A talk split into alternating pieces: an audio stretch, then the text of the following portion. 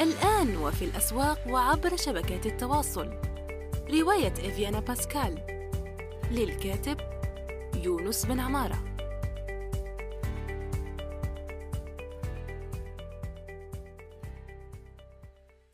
إن خير من استكتبت قلم قوي وفكر رصين. استكتب. منصة صناعة المحتوى النصي في العالم العربي. السلام عليكم ورحمة الله وبركاته في حلقة جديدة من يونس توك. سوف نجيب فيها هذه المرة عن سؤال وصلني عبر الجيميل. ويقول نص السؤال السلام عليكم أستاذ يونس شكرا جزيلا لكل ما تكتبه. آه، وأشكرك أيضا لهذا السؤال. سؤالي هو هل يمكن الاعتماد على الكتابة الإبداعية كمصدر رزق لي؟ وأقصد بالكتابة الإبداعية كتابة الرواية الرواية والقصص وبيعها. أعرف أن المهمة ليست سهلة وتحتاج إلى الكثير من الصبر والعمل. فإذا نظرنا إلى الكتاب في الغرب مثل مؤلفة هاري بوتر فهي تجني الملايين من بيعها للرواية. سؤالي هل يمكننا نحن في بلداننا العربية الوصول إلى ذات المبيعات أم أنه من الخطأ أن ينظر الكاتب بهذه النظرة المادية؟ وشكرا جزيلا. سؤال مهم جدا في الحقيقة ونشكر آه، من أرسله. وسوف نحاول الإجابة عنه هنا. هل يمكن؟ أولا مقطع يقول هل يمكن الاعتماد على الكتابة الإبداعية كمصدر رزق لي؟ هو في الحقيقة يمكن وهناك بعض التجارب في العالم العربي يعني لكي لا نحكي من فراغ. هناك بعض التجارب والأخ عارف فكري آه، المدون والكاتب المصري آه، قام بحوارات معهم. سوف أضع الروابط من بين الذين قام بالحوارات معهم.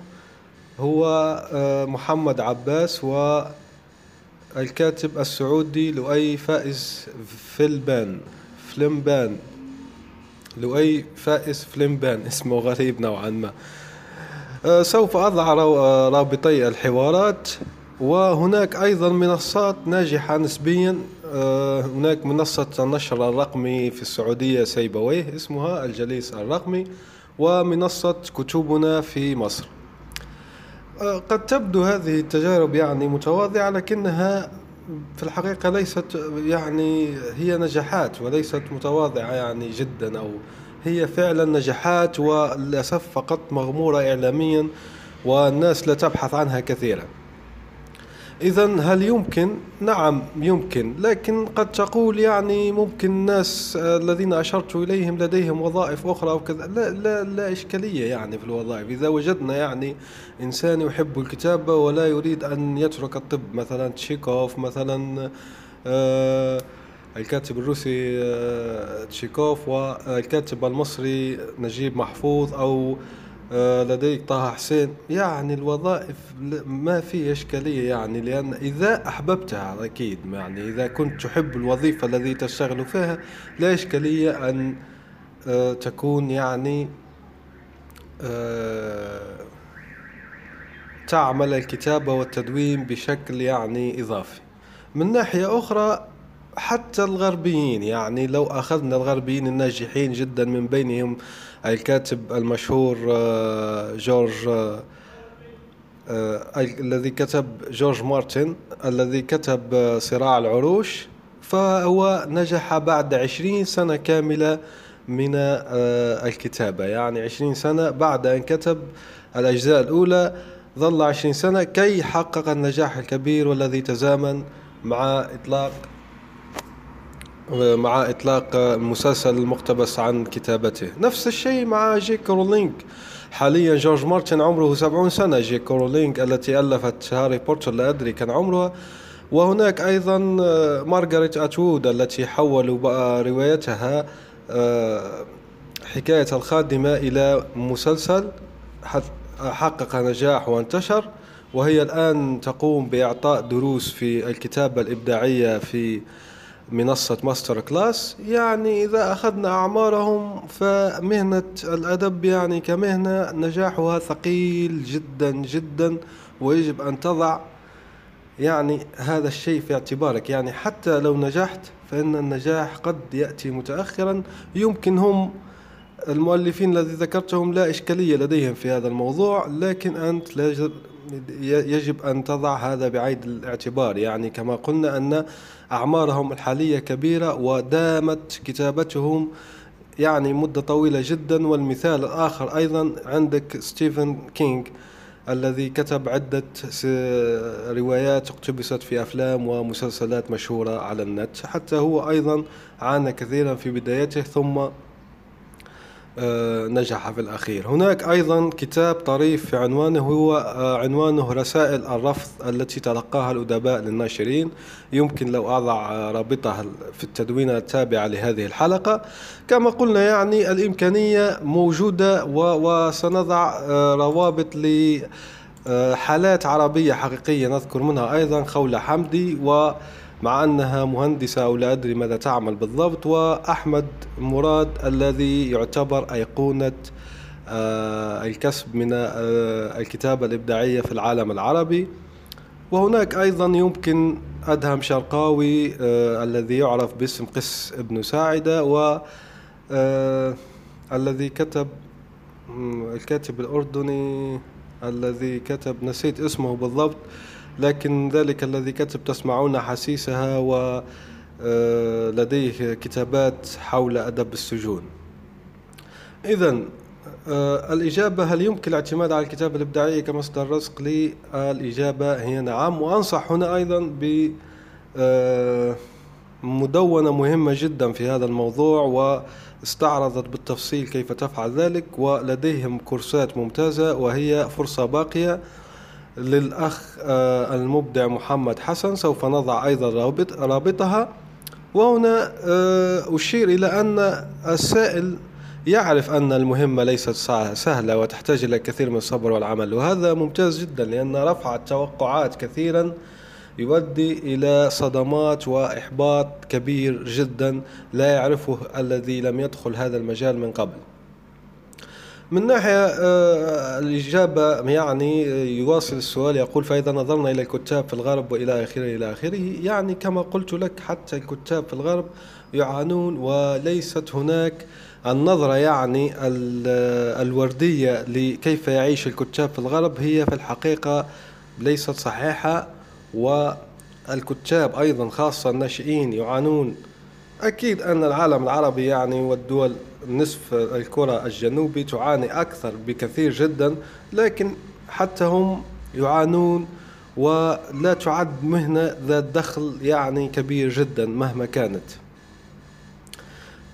في حال تقول هاري بوتر وستيفن كينج وغيره قلنا أن النجاح يأتي متأخر جدا وحسب آه، آه، السوق الرأسمالي يعني السوق الرأسمالي اتجه إلى آه، الفانتازيا والسحر وكذا سوف تنجح تلك الكتب. واتجه إلى الخوارق والرعب النفسي مثل ستيفن كينج يعني حسب آه، السوق. وهذا ليس جيد آه، للأدب كما يقول النقاد.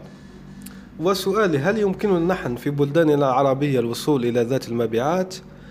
العالم العربي يعاني هو الإمكانية موجودة الإمكانية لكن يعاني من مفعلات هذه الإمكانية لا توجد. مثلا يعاني معظم الكتاب من قضية التوزيع. حتى لو يعني أنت نفسك كاتب غني ولديك الأموال وطبعت ونشرت ستعاني من مشكلة التوزيع. لدينا آه، بيئة يعني لوجستية يعني في النقل والشحن والتوزيع سيئة جدا للغاية. في معظم البلدان يعني آه، ولكي نكون متفائلين البلدان الخليجية مع دخول أرامكس والعديد جدا من الشركات التي توصل وأيضا في الأردن ونشير إلى مصر أيضا. لديهم يعني بنية تحتية لا بأس بها يعني في القاهرة هناك توصيل سريع هناك شحن يعني تجد مع من تتعامل. أما في المغرب العربي للأسف الشديد تونس يعني والجزائر و مع أن فيها سوق كتابة مهم جدا والدليل على ذلك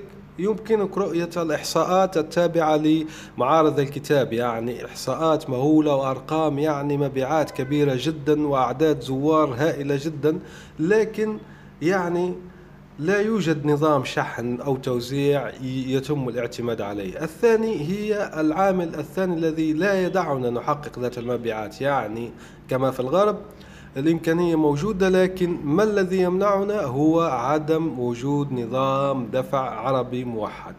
إشكاليات الدفع إشكاليات آه، معيقة جدا وهي حجرة عثرة كبيرة جدا لمنع هذا الشيء. لكن هناك أيضا كما نقول يعني نشير إلى الخلل وإلى الحل الخاص به هناك Google Books الذي دخل بقوة في الميدان لأن عندما اتصلت ب Google Books بعد أن أحاله إلي الصديق آه، مروان آه، المصري الذي يدير آه، دار نشر الإلكترونية حروف منثورة عندما اتصلت بمسؤول الكتب Google Books باللغة العربية التابع لجوجل قال لي أن المبيعات موجودة وكافية يعني ليست لدينا لدينا لدينا يعني نظرة خاطئة عن المبيعات الإلكترونية.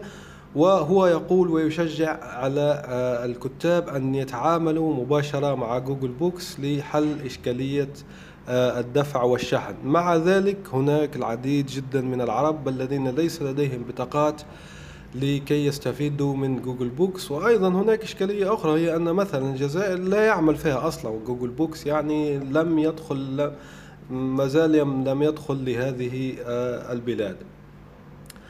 لنذهب إلى المقطع الأخير الذي يقول أم أنه من الخطأ أن ينظر الكاتب بهذه النظرة المادية؟ هذه للأسف إشكالية موجودة وهي أن كما يقول جحظة وجحظة هذا عبارة عن أديب كان يؤانس الخلفاء في العصر العباسي ويقول أن الأدب حرفة شؤم وما إلى ذلك وهو الذي هو وبعض الأدباء مثلا التوحيدي أعطوا النظرة الخاطئة لأن الكتابة عبارة عن مهنة شقاء وبؤس و آه، آه، مهن وضيعة وأنك لن تعيش وسوف تتذور جوعا وإلى آخره والذي شجع أيضا على هذه النظرة في في آه، العصر الحديث هو للأسف الروائي حنا مينا والكاتب جورج طرابيشي لماذا؟ لأنهم لأن الأدباء في الغالب يعانون من خجل يعني يخجلون من طلب المال وموضوع المال أصلا يشكل إشكالية كبيرة جدا. لا يريدون الحديث عنه كما يقول هاروكي موراكامي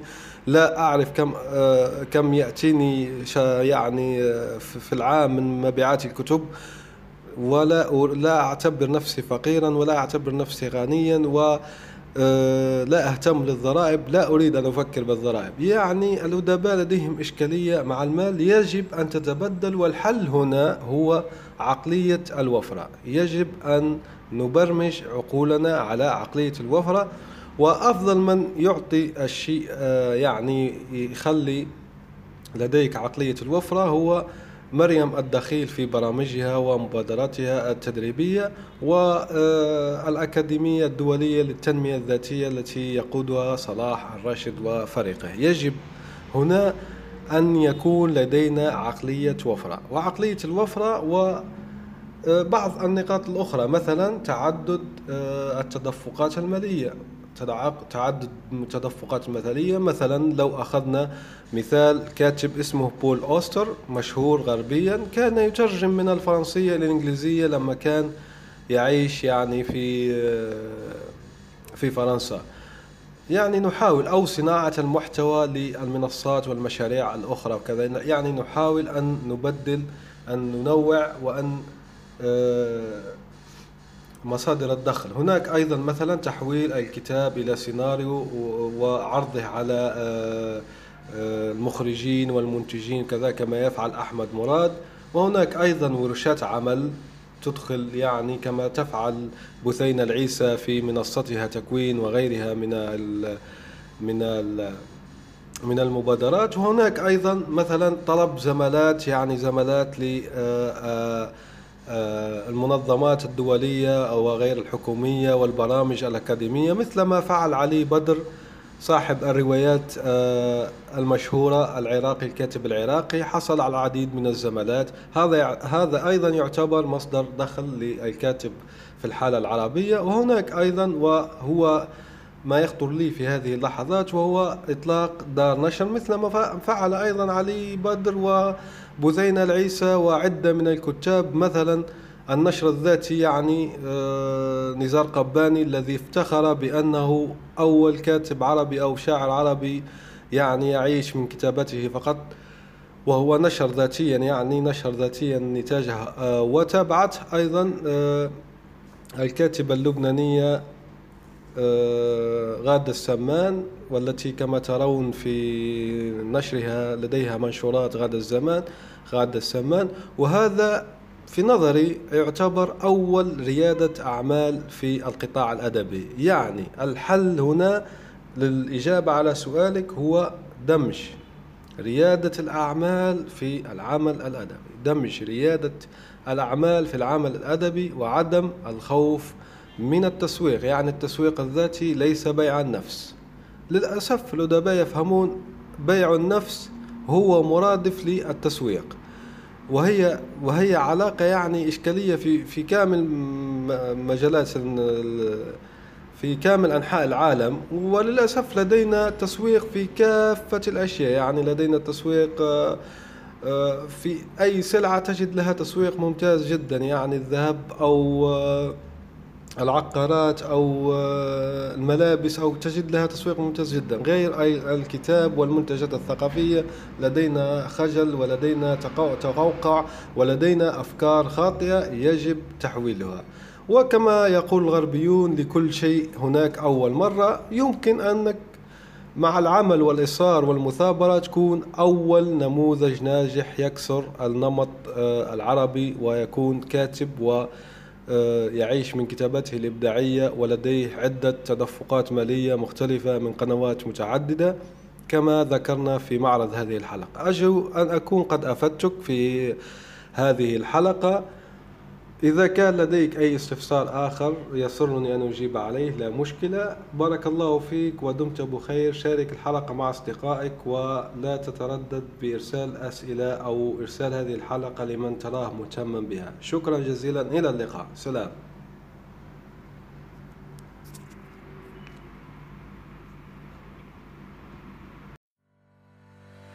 الآن وفي الأسواق وعبر شبكات التواصل. رواية إفيانا باسكال للكاتب يونس بن عمارة.